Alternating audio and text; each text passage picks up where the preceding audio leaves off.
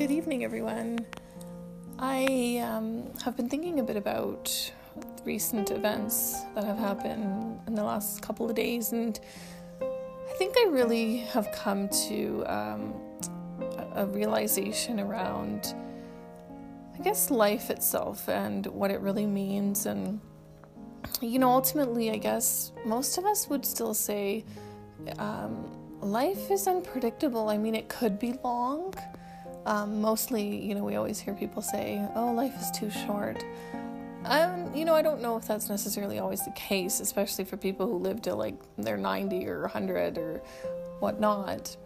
But I guess with, um, you know, the what happened recently and people who lost their lives, of course, my condolences to their family and friends. And, you know, these are unimaginable things that just happen.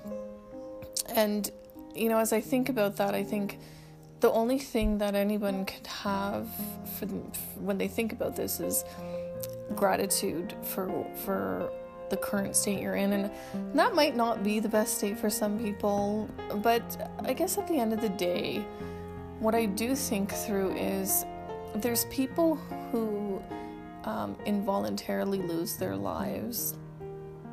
And then there's those who take their lives and I think sometimes, you know, that's a really hard space um, for people, of course. And, you know, from an outsider like me, it's probably really hard to understand why uh, people make decisions to take their own lives.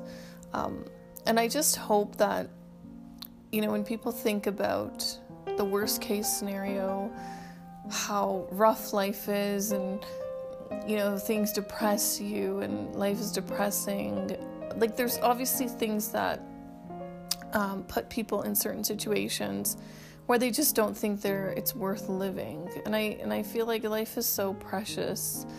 Um, i can only imagine when when it's a tragic event those people are probably just not even expecting but they can't even imagine right that something could go wrong.